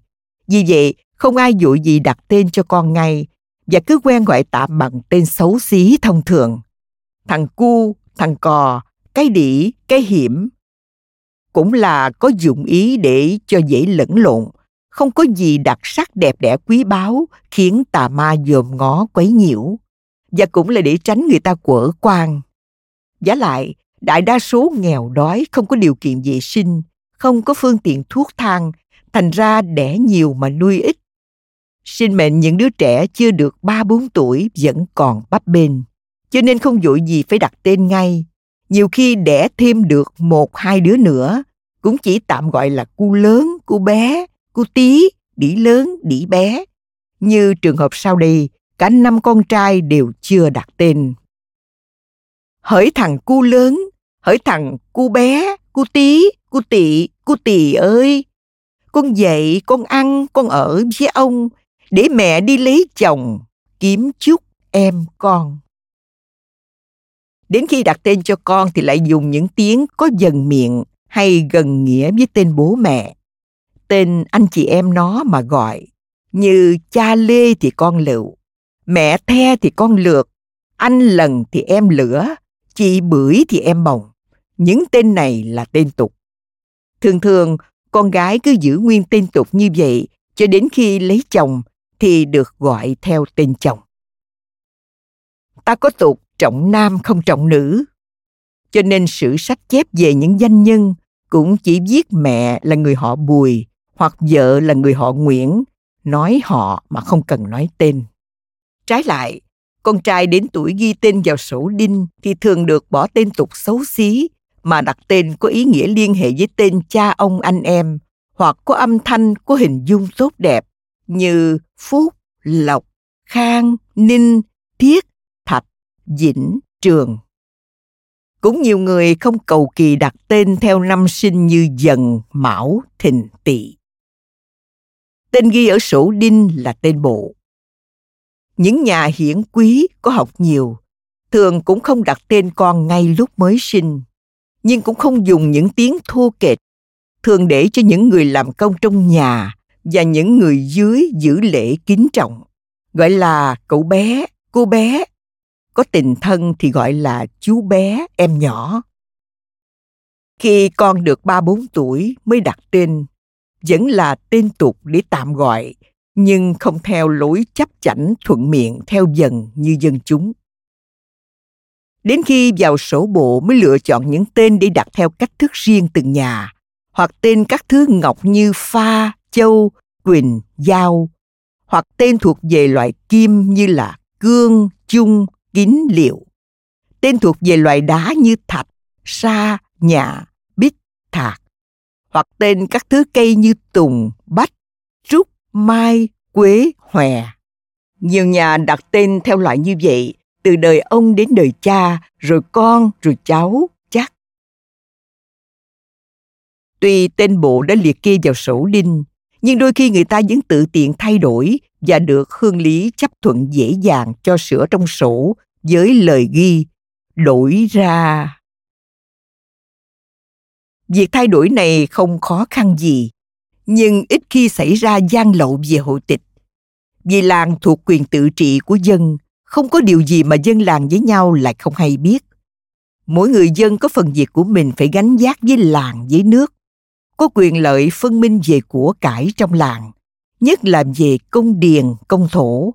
Không ai để cho lẫn tránh việc bổn phận, cũng như không ai có thể lấn đoạt xâm phạm đến quyền thủ đắc của mình. Chính vua chúa cũng thường khuyến khích việc đổi tên, và còn tự tiện đổi cả họ của những người học giỏi đủ cao hoặc những người có công to với đương triều, bằng cách cho theo họ của vua, tức là quốc tính thay vào họ gốc rễ, cho đó là một tưởng thưởng trọng hậu. Đời lý, đời trần và trở về trước không biết thế nào, còn từ đời lê, thì đại việt lịch triều đăng khoa lục có chép nhiều trường hợp đổi tên, đăng cử một vài tỷ dụ điển hình sau đây. Dương hải, trước tên là mỗi ngự bút phê đổi tên hải đỗ đệ nhị giáp tiến sĩ xuất thân khoa quý dậu triều Lê Nhân Tông niên hiệu Thái Hòa thứ 11, Tây lịch 1453. Dương ban bản, vua cho đổi theo quốc tính là Lê và cho đổi tên là Tung. Đỗ đệ nhị giáp tiến sĩ xuất thân, khoa giáp thịnh triều Lê Thánh Tông, niên hiệu Hồng Đức thứ 15, Tây lịch 1484. Đỗ Lý Khiêm đổi tên ít đổ đầu đệ nhất giáp tiến sĩ cặp đệ khoa kỹ dị đời Lê Hiến Tông, niên hiệu cảnh thống thứ hai, Tây lịch 1499. Ông trạng này đổi tên là tự ý. Không kể những trường hợp đổi tên vì lẽ này lẽ khác, không có ghi chép để lại. Trong 39 khoa thi hội triều Nguyễn, đã có đến 57 ông nghè ông bản, được tự ý đổi tên hoặc được những vua đương thời tự tiện phê vào danh sách đổi tên, kiểu như mấy tỷ dụ trên. Điều đáng chú ý là chỉ có đổi tên, còn đổi họ thì rất hạn hữu. Thường chỉ do vua ban hoặc vì bất đắc dĩ như ông cha bị ghép vào tội tru di. Tục của ta coi trọng dòng giống tổ tiên, chứ không ai dám từ bỏ dễ dàng họ của ông cha để chọn một danh xưng khác thay vào khi không bị bắt buộc. Tên các họ của người Việt Nam ghi chép trong sử và sổ sách từ cổ thời, đếm ra thấy chừng 100. Sang đầu thế kỷ thứ 19 trở đi, số ấy dần dà tăng mãi lên ngày nay đến trên 130. Có một số ít người về dòng họ cha hay họ mẹ ngoại lai, ngày nay đã hoàn toàn đồng hóa Việt Nam. Xưa kia hai tiếng trăm họ vẫn dùng để chỉ dân chúng trong nước, cũng như nói trăm quan là nói các quan văn võ các cấp. Mời bạn xem bản kê các họ theo thứ tự ABC. Tên các họ ghi chép trên là căn cứ ở sách sử và những ấn bản Đại Việt lịch triều đăng khoa lục, đăng khoa bị khảo, Lê Triều lịch khoa tiến sĩ, đề danh bi ký, những bản chép tay hương khoa lục ở nhiều quyển sổ đinh từ triều Gia Long, ở những danh sách thí sinh các cấp bằng, ở các nhật báo những năm gần đây và cả ở sự nhận biết mắt thấy tai nghe. Rất có thể còn thiếu sót, chép để ghi lại, kẻo từ xưa vẫn quen nói trăm họ mà dường như vẫn không rành rõ và cũng không nhận thức được có biến đổi hương dòng thế nào. Trừ những trường hợp bất đắc dĩ, thời quân chủ chuyên chế, có ông cha bị ghép tội phản nghịch, bị tru di tam tộc. Con cháu người nào lẫn trốn thoát mới lo lỗi họ để hòng tránh tội hay để được đi thi. Đi thi phải khai rõ họ tên ba đời trước. Còn ai ai cũng được đặt tên theo họ của ông cha không chịu chối bỏ dòng họ nhà trần lên ngôi vua bắt tất cả những người họ Lý thuộc dòng vua triều trước và bất luận người nào trong dân gian có họ là Lý phải đổi làm họ Nguyễn. Cũng vì vậy ngày nay ta thấy nhiều người họ Nguyễn.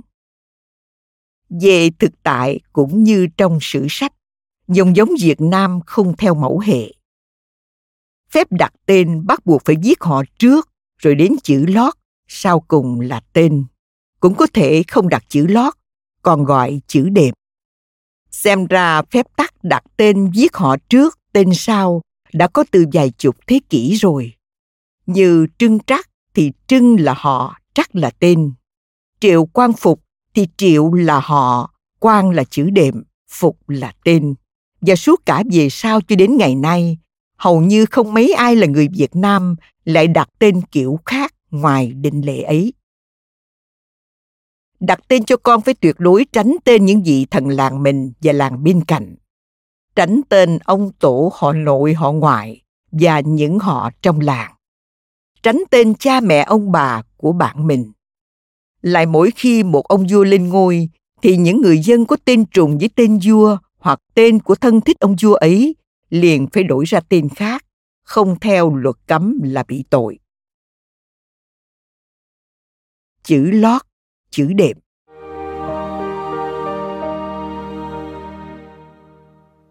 Tên thường được đặt bằng một chữ, có khi bằng hai chữ ghép lại, còn chữ lót thì hầu hết đặt một chữ. Về đàn ông thông thường nhất là những chữ văn, hiểu, đình, như. Có nhà đặt chữ lót giáp, nguyên để chỉ con trai đầu lòng. Ví dụ Lê Giáp Hải, Vũ Nguyên Khang. Có nhà dùng chữ lót để phân biệt con nhà bác, con nhà chú, như Trần Bá Liên, Trần Thúc Nhiễm. Cùng một cha sinh, có khi người anh trưởng đặt chữ lót là mạnh, người thứ hai là trọng, người thứ ba là quý. Có nhà dụng công đặt sẵn bốn năm chữ lót cho bốn năm đời nối tiếp kiến cho thấy chữ lót là nhận biết được thuộc thế hệ thứ mấy của ngành họ nhà ấy. Có nhiều người cầu kỳ đặt chữ lót có ý nghĩa đi liền với tên hay với họ. Biểu dương chí khí dũng mãnh hoặc tinh thần cao khiết. Có khi dùng âm thanh hòa hài, đọc lên dễ nghe, lại gợi ý tào nhã. Nhưng tiếc thay, những tên đặt vừa cao vừa đẹp thì nhiều, mà số người đủ tài cán đức hạnh mang nổi những tên ấy lại ít. Người thận trọng khiêm nhượng thường dè dặt trong việc đặt tên cho con, e ngại chúng sẽ không đủ tư cách xứng đáng với tên, tỷ như Thạc Đức, Anh Tuấn. Thạc, Anh là chữ lót, như Hùng, Cường, Dũng, với những chữ lót thật kêu thật đẹp, mà rồi chúng chỉ là những đứa hèn nhát ô trọc, không bỏ hổ nhục với tên. Dường như vì lẽ ấy mà nhiều nhà không vội vã đặt tên cho con ngay khi mới sinh. Và nhiều người đã lớn tuổi rồi còn lo đổi tên. Trường hợp Nguyễn Khuyến là một tỷ dụ. Sau một kỳ thi hội không đổ, nhà đại thi hào của chúng ta đổi bỏ tên Nguyễn Tất Thắng đặt từ lúc còn trẻ. Cũng có những trường hợp đem tên họ của mẹ hoặc của bố nuôi, của một ân nhân thay vào chữ lót như Vũ Phạm Trân, Lê Hoàng Thao, Nguyễn Trần Sa. Cũng nhiều tên đơn giản không đặt chữ lót như Lê Trác, Trần Di, Đỗ Dương. Về nữ giới, thời xưa chỉ những con vua cháu chúa và thế gia vọng tộc dùng chữ hoa mỹ đặt tên như Ngọc Hoang, Quỳnh Hoa. Còn đại đa số hay dùng chữ thị làm chữ lót như Lý Thị Hạnh, Đào Thị Bích. Gần đây, nhiều người cho rằng cứ đặt chữ lót là thị thì chẳng sang chẳng đẹp gì. Cửa miệng thiên hạ đã chẳng hạ giá phụ nữ bằng hai tiếng thị mẹ đó sao? Cho nên, người ta đã đua nhau đặt tên bằng hai chữ ghép lại như Lương Thị Ánh Tuyết, Lê Thị Vân Đài. Và mạnh dạng hơn nữa, bỏ luôn chữ thị như Hoàng Lệ Thủy, Võ Thúy Hồng, Dương Bích Đào, Tạ Cẩm Nhung. Nhiều khi người ta chấp chảnh những tiếng đầu cua tai nheo, nghe thật kêu giòn mà vô nghĩa. Xem đến có thể nhận xét được trình độ hiểu biết chữ nghĩa của những người đã tốn công tìm ra được những tên đẹp đẽ ấy. Gần đây một số người, một số rất ít, chuộng lạ mà không biết tham thanh, nhất nhất cái gì của người cũng cho là hay là đẹp. Mới cách mạng lối viết họ tên của ông cha, xếp tên lên trên họ, rồi chữ lót ở dưới cùng.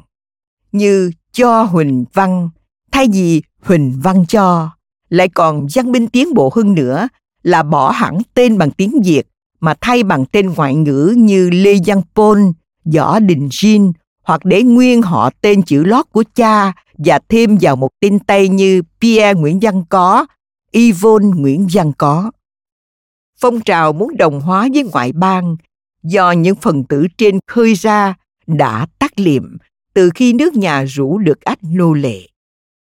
Thời xưa những nhà có học nhớ sử sách thường tránh không đặt tên bằng những danh từ trùng hợp với những địa danh, những cơ quan, những chức vụ công quyền như Định Tường, Thái Nguyên, Cần Chính, Tuần Vũ và rất đổi kiên tránh những tên họ và chữ lót trùng hợp hoàn toàn với tên các danh nhân lịch sử như Chu Văn An, Trần Quốc Tuấn, Đoàn Thị Điểm. Con gái thì kiên đặt tên là Hoa, Nguyệt, Sen, Nhài vì hoa nguyệt có nghĩa bóng là tà dâm. Đố ai nằm võng không đưa, ru con không hát, anh chừa nguyệt hoa. Và thôi thôi tôi gian cậu rằng đừng, tôi lại cậu rằng đừng, tuổi tôi còn bé chưa từng nguyệt hoa. Tôi về gọi chị tôi ra, chị tôi đã lớn, nguyệt hoa đã từng. Sen, nhài, nụ là những tên các nhà kiểu cách ưa dùng đặt thay cho những tên xấu xí của mấy cô gái đến ở làm công trong nhà. Tên hiệu, tên tự và tên thủy.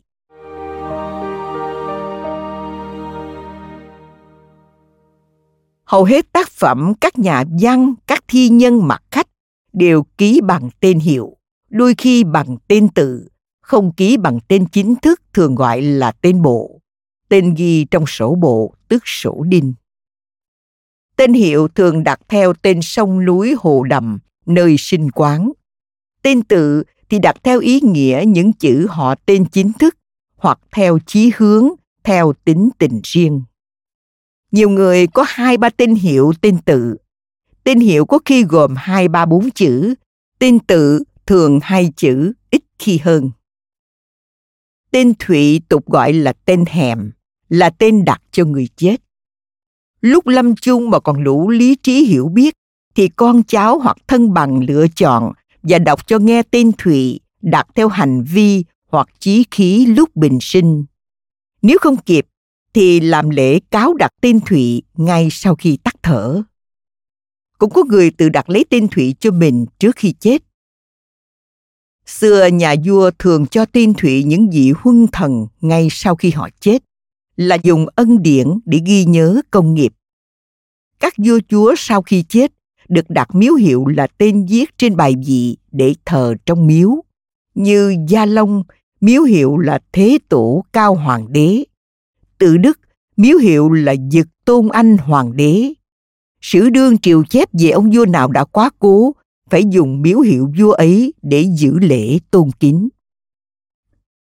Phụ nữ Phật tử phần nhiều đều có pháp danh là tên được đặt cho lúc quy y, cũng gọi là tên hiệu, dùng danh từ kép hầu hết bắt đầu bằng chữ diệu.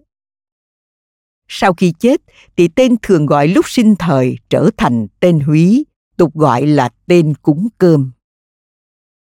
Trên bài vị thờ người đã khuất, viết họ và tên húy trên tên Thụy hay tên hiệu phụ nữ dưới.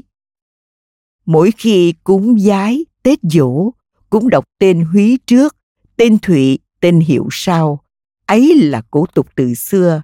Nhà nào cũng như nhà nào, đều thành kính thờ cúng tổ tiên, ông bà, cha mẹ. Những tỷ dụ dưới đây về tên hiệu, tên tự, tên Thụy chép theo sử sách người có để tâm đến lối học xưa nhận thấy có ý nghĩa không phải chỉ dụ tiếng nghe cho kêu cho hay như cách đặt tên ngày nay của nhiều người chu văn an tự là linh triệt hiệu là tiều ẩn lúc mất 1370. vua Trần Nghệ Tông tặng tên Thụy là Văn Trinh. Trương Hán Siêu tự Trác Như, hiệu Thăng Phủ. Mạc Đỉnh Chi tự Tiết Vu, Lê Quý Đôn tự Doãn Hậu, hiệu Quế Đường. Nguyễn Trãi hiệu ức trai, Nguyễn Bỉnh Khiêm hiệu Bạch Vân. Người đời tôn trọng gọi là Tuyết Giang Phu Tử, cũng như Nguyễn Thiếp được suy tôn là La Sơn Phu Tử, Phùng Khắc Khoan tự Nghị Trai, Nguyễn Du tự Tố Như, hiệu Thanh Hiên và biệt hiệu Hồng Sơn Lạp Hộ. Hoàng Diệu tự Quang Viễn, hiệu Tỉnh Trai. Nguyễn Đình Chiểu tự Mạnh Trạch, hiệu trọng phủ, sao đổi là húi trai. Phan Thanh Giảng từ tỉnh Bá và Đạm Như, hiệu Lương Khê, biệt hiệu Mai Xuyên, hai tên tự, hai tên hiệu. Phan Bội Châu hiệu Sào Nam, Phan Chu Trinh hiệu Tây Hồ, Nguyễn Khuyến hiệu Quế Sơn, Nguyễn Khắc Hiếu hiệu tản Đà, Trần Trọng Kim hiệu Lệ Thần. Ngày xưa chỉ những học giả thi nhân mới có tên tự, tên hiệu.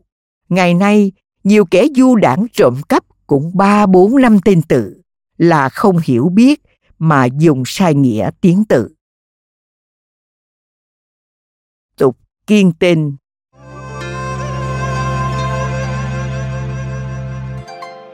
Tục kiên tên của ta thật là quá đáng, nhất là với giai cấp thống trị lại càng khắc khe.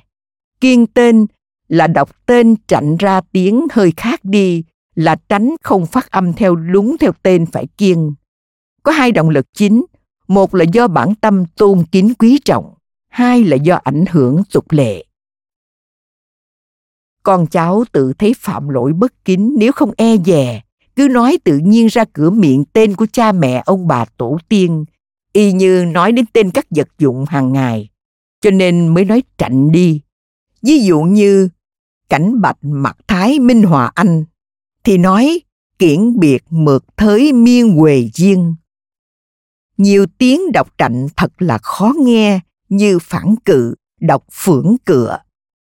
Nhưng có lắm tiếng không nói trạnh được thì người ta tìm tiếng giống nghĩa mà thay vào như canh thì nói riêu học thì nói tập gặp trường hợp không thể tìm tiếng khác thay thế thì người ta liệu cách nói cho người nghe vẫn hiểu mà không phải dùng đến tiếng cần kiêng.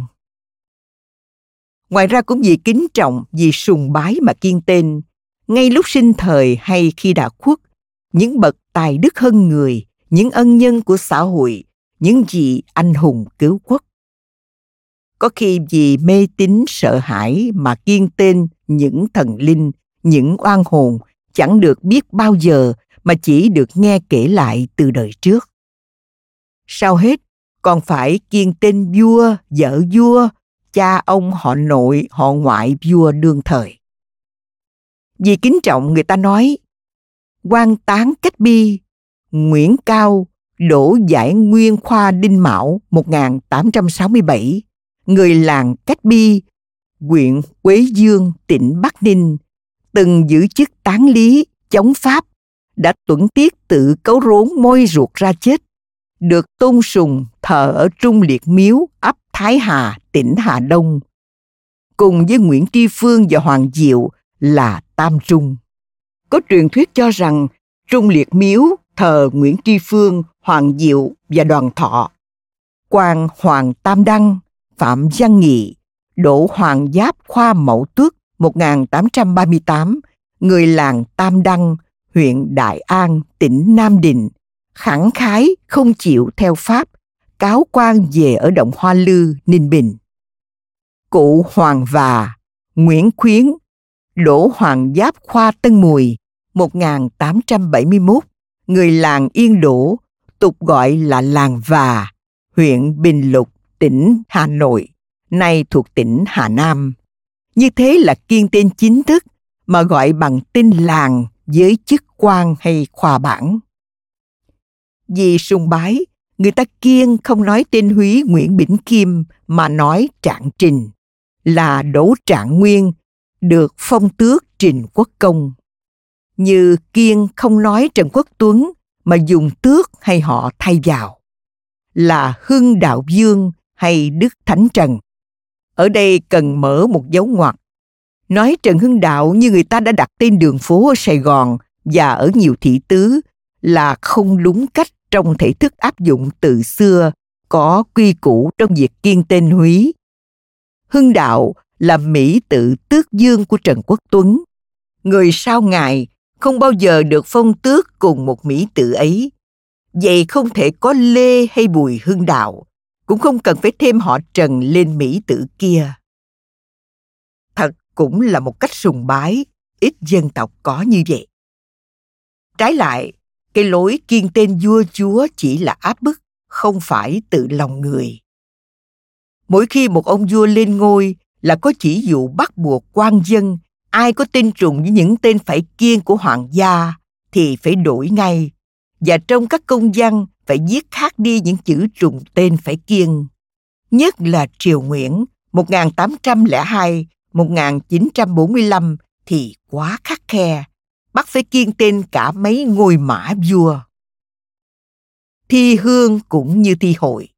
Sĩ tử làm bài gặp chữ phải kiên mà quên cứ viết như thường là phạm trường quy, thì dù bài hay đến mấy cũng bị đánh hỏng và có khi bị tội. Tuy nhiên, lệ kiên tên húy chỉ áp dụng cho công chức viết công văn và cho thí sinh làm bài thi. Các nhà văn được hoàn toàn tự do trong việc viết văn, làm thơ, không bị bó buộc như ở công sở trường thi. Lâm văn bất húy. Lại còn một lối bắt buộc phải đổi tên, cũng là một hình thức phải kiên nể kẻ có quyền. Năm Minh Mệnh thứ 13, 1832, đặt ra lệ chức quan trong tỉnh nếu có tên họ cùng giống nhau thì bắt viên kém phẩm trật phải đổi tên hoặc bớt đi một chữ hoặc đổi chữ khác hoặc đổi ra tên đồng âm khác chữ để cho khỏi lầm lộn gì trùng tên. Việc kiên tên húy tổ tiên ông bà cha mẹ nội ngoại là riêng trong mỗi nhà mỗi họ. Nhưng trong một làng một xóm, thường thường biết rõ những tên cần phải kiên của những người họ khác nếu vô ý nói đến là khiếm nhã, bất kính. Cho nên khi có xích mích xung đột, những kẻ thô bạo thường gọi tên ông cha kẻ thù ra mà chửi bới để làm nhục. Bạn bè bốn bể ở xa xôi cách mấy đi nữa, cũng phải biết mà giữ gìn kiên tránh phạm húy trong lúc gặp nhau chuyện trò. Trong thư từ giao dịch, đối trướng mừng phúng, thì tuyệt nhiên phải tránh chữ húy và cũng không có lối viết khác đi viết bớt nét đi như ở trường thi. Các cụ thường nói, nhập gia vấn húy là thế. Đặt tên cho con lại càng phải tránh tên ông tổ họ khác trong làng, tên ông bà cha mẹ những người làng xóm. Việc kiên tên khi chỉ giới hạn trong gia tộc, trong làng xóm thì không sao, nhất là khi không có tính cách vĩnh cửu. Nhưng có những trường hợp kiên tên trong cả một xứ từ đời nọ sang đời kia. Đang cử như quý đọc ra quới. Hoa bị tai hẳn bằng tiếng bông. Ở đây bông là quán từ như nói hoa năm bông chén bốn cái. Thì những tiếng kiên được phát âm trạnh đi hay bị thay bằng tiếng khác đã gây nên sai biệt phiền phức trong ngôn ngữ Việt Nam, có phương hại đến tính cách thuần nhất của tiếng nói dân tộc. Ở thôn quê, với ốc nặng nề giai cấp, người ta tránh gọi tên mà gọi bằng chức phận danh vị như ông Tổng, ông Chánh, ông Hương, bác Nhiêu. Vợ những người ấy cũng được gọi theo như vậy. Đàn bà quá thì được gọi theo tên con trai lớn tuổi nhất thay vì tên người chồng đã chết. Như nói bà Vi là người mẹ quá của anh Vi và chị Vi là nói là vợ anh Vi. Nhiều làng người ta lấy tên con mà gọi bố mẹ. Như nói bác tí trai, bác tí gái, nếu vợ chồng nhà ấy có đứa con tên là tí. Ở hai xứ Bắc và Trung, khi còn sực nức mùi quan liêu, người ta gọi con ông quan lớn là cậu cả, cậu hai, cậu ba. Và nếu có ấm sinh ấm thụ thì gọi là cậu ấm, ông ấm, lúc họ chưa làm hay không làm nên danh phận gì. Ông cha làm quan từ ngũ phẩm trở lên, con cháu được theo thứ bậc mà tập ấm là ấm thụ hoặc ấm sinh. Ấm sinh là con quan qua một kỳ sát hạch, được chấm đầu cấp bằng ấm sinh. Ấm thụ là con quan, được vua gia ân cho tập ấm, không phải sát hạch. Nhân đó tục ngữ có câu ấm sức giỏi là nói con nhà quan mà hư hỏng rốt nát. Ở miền Nam, thời Lê trở về trước ít văn học, sang thời Nguyễn dẫn ít người thi đỗ làm quan, đến khi Pháp chiếm làm thuộc địa thì dần già hết cả học phong cũ. Không có quan cũng không có cái hại ấm tự ấm tôn, nhất là ấm sức giỏi. Nói cái hại bởi các ông ấm được miễn trừ siêu dịch, gánh nặng việc công. Chỉ các anh em bình dân e cổ ra chịu. Tuy không có cậu cả, ông ấm, nhưng trăm họ nhà nào cũng có anh hai, anh ba, anh tư, chị sáu, chị bảy, chẳng khác gì những quý gia lệnh tộc ngoài kia. Thì ra, thiên lý đồng phong, tức là ngàn dặm cùng một luồng gió, đâu cũng tục ấy, tránh không gọi tên mà gọi theo thứ bậc trong hàng anh chị em trong một gia đình. Chỉ thiếu anh cả. Phải chăng để kiên tên một giáo sĩ mà những người dân chất phát đã đặt cho cái tên cha cả? Ta mới bắt chước âu tây, vợ chồng gọi nhau bằng tên cái, tên cúng cơm của mỗi người. Nghe rất thân mật, trái ngược với tục xưa. Một cô vợ nhà quê mới cưới, một hôm sau khi sửa soạn xong bữa trưa ra đứng đầu bờ, gọi chồng còn đang mãi cày ruộng. Đằng ấy về ăn cơm. Thì liền được trả lời, đằng ấy cứ về trước, tôi sẽ thả trâu ngay. Chẳng biết lối kia gọi tên này có thân mật không, mà cũng dễ nghe và dễ hiểu, tuy ai cũng là đằng ấy cả. Có một đứa con rồi thì vợ chồng thường mượn tên đứa con ấy đi gọi nhau, nói với nhau bu con cún bố cái đĩ. Thiết tưởng không thể nào bình dân hơn được nữa và dường như không lời lẽ nào quyến liếng hơn. Tục kiên tên đã trở nên kỳ cục trong những trường hợp bất ngờ khiến người có ốc bảo thủ phải lấy làm nghĩ ngợi. Thuốc pentudioder được đại chúng không biết đọc tiếng Pháp gọi là canh chiốt. Một gia đình nọ có tên Húy là canh, bèn kiên mà nói là riêu diốt. Vì canh với riêu tuy không là một, mà ai cũng biết là những tiếng đi đôi với nhau chậm chậm.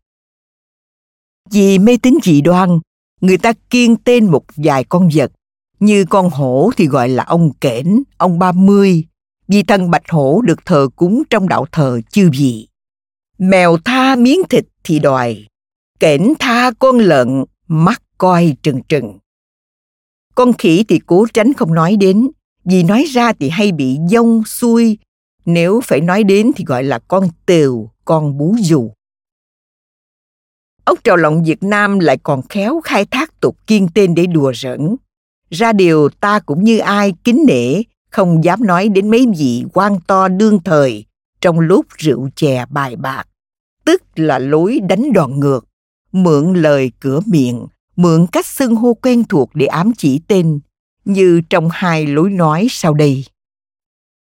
Dĩ thử vi cụ lớn trong khi uống rượu, và thiên khai ăn khẳng trình tướng công trong khi đánh tổ tôm. Làng rượu cũng như làng tổ tôm, người nào nghe cũng hiểu ngay cụ lớn đây là ai, và tướng công đây là ai.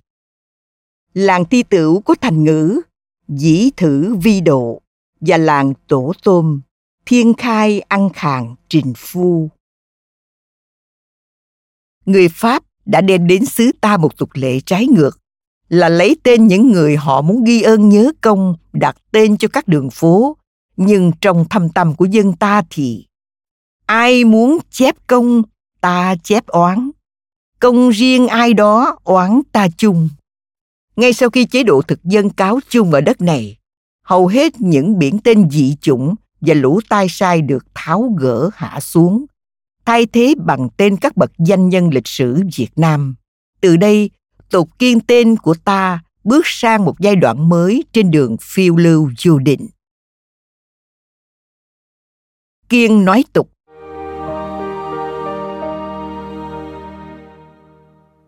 khi đọc sách cũng như khi dạy học nhà nho còn kiên không phát âm lún những chữ nho là nên đọc trạnh, vì e ngại không được trang trọng trong việc giáo huấn. Như đái thì đọc là đới, khỉ đọc là khởi. Khỉ không phải là tiếng tục tiểu, nhưng chẳng ai ưa nói, nhất là cùng đọc với chữ nghĩa thánh hiền. Con khỉ đã vậy con chó làm sao? Người việt nam ưa mến chó lắm, thường khen cửa miệng, tình chó ngựa khuyển mã chi tình. Vì nó là giống có nghĩa, còn hơn nhiều người nữa. Nhưng vì chó để ăn cứt đây là lỗi tại người nước ta đại đa số nghèo, vẫn tại nghèo. Không nuôi được nó hẳn hoi, nó phải đi tìm ăn dơ bẩn và bị khinh khi. Ở những nhà người đói dài quanh năm, thì con chó nhiều khi có hình dáng một búi vẽ rách, mất hẳn chân giá trị của nó đến lúc người ta cần hay thấy rằng nên hóa kiếp cho nó, mà nói ăn thịt chó thì nghe có vẻ thô bạo tục tiểu và cũng kém ngon. Người ta mới nói trạnh là ăn thịt cầy vì con cầy là một giống thú hình dạng tầm dốc gần như con chó, nhưng chưa đủ. Tiếng thịt cầy vẫn còn gần gũi lắm với tiếng thịt chó. Người ta tìm cách nói bóng gió xa xôi hơn nói lái hai tiếng con cày ra cây còn, và dịch luôn ra chữ hán một tồn, cho văn vẻ xa lạ hơn nữa. Và từ đó, tiếng cày đã bất ngờ thành văn liệu quý giá. Tây. Khách mộ địa biết ngay là cầy tơ, vừa mềm vừa ngon. Quả thực, tục kiên nói đã đi xa quá xa với món mộc tồn này ta hay kiên những tiếng cho là tục tiểu nhơ bẩn và tìm cách nói chạnh hoặc nói khác đi. Như đi đái thì nói là đi tiểu, do chữ hán tiểu tiện. Đi ỉa thì nói là đi cầu, đi ngoài, ra sao? Thời trước, hầu hết các nhà kể cả tỉnh thành đều không có cầu tiêu. Mọi người đều phải đi ra ngoài đồng, ngoài đường xa để làm cái việc rút bỏ cần thiết hàng ngày, cho nên mới nói là đi ngoài trai gái cùng nhau thỏa mãn cái việc tình dục, thì nói là ngủ với nhau là đi lại. Riêng cái lờ chỉ vì kiên nói. Có lẽ chỉ kiên nói thôi mà có lắm chuyện quanh quẩn. Nếu phải nói đến hay phải viết ra, thì người ta dùng hai tiếng chỗ kín hay cửa mình thay vào. Hồi trước sinh viên trường cao đẳng y học hà nội, có người kiên không dám nói là virus cái L mà đọc trạnh là vaccine, mặc dù đây chỉ là tiếng Pháp, vì cho rằng phát âm đúng là tục tiểu. Nhà văn cũng kiên nể, không nỡ gọi tên cái ấy ra. Như trong một vế câu đối ngàn năm danh giá của bà To là mượn tiếng của mà nói bóng sang, ai cũng hiểu dụng ý châm biếm. Ở xứ Bắc mà nói đồ là nói kiên nói trạnh như trong bài văn rỡn thầy đồ rằng nhưng lúc đồ ngồi nhàn hạ, ra hồ sen xem ả hái hoa. Ả hớ hên, ả để đồ ra. Đồ trông thấy ngầm ngay tức khắc. Đêm năm canh đồ nằm khôn nhấp. Những mơ màng đồ nọ tưởng đồ kia thì người đọc vẫn phân biệt được tường tận thầy đồ với cái kia. Đồ với đồ đạc, đồ chơi, thầy đồ vẫn khác nhau rõ ràng, không thể lẫn lộn. L còn cái tên văn vẽ là sự đời như trong câu ca dao dưới đây. Sáng trăng em nghĩ tối trời. Em ngồi em để sự đời em ra. Sự đời bằng cái lá đa đen như mõm chó, chém cha sự đời. Đại chúng bình dân nhiều khi mộc mạc không qua què qua sói, mạnh dạn đến ngủ ngáo, dường như muốn chống đối những kiểu cách kia, nói bóp chát.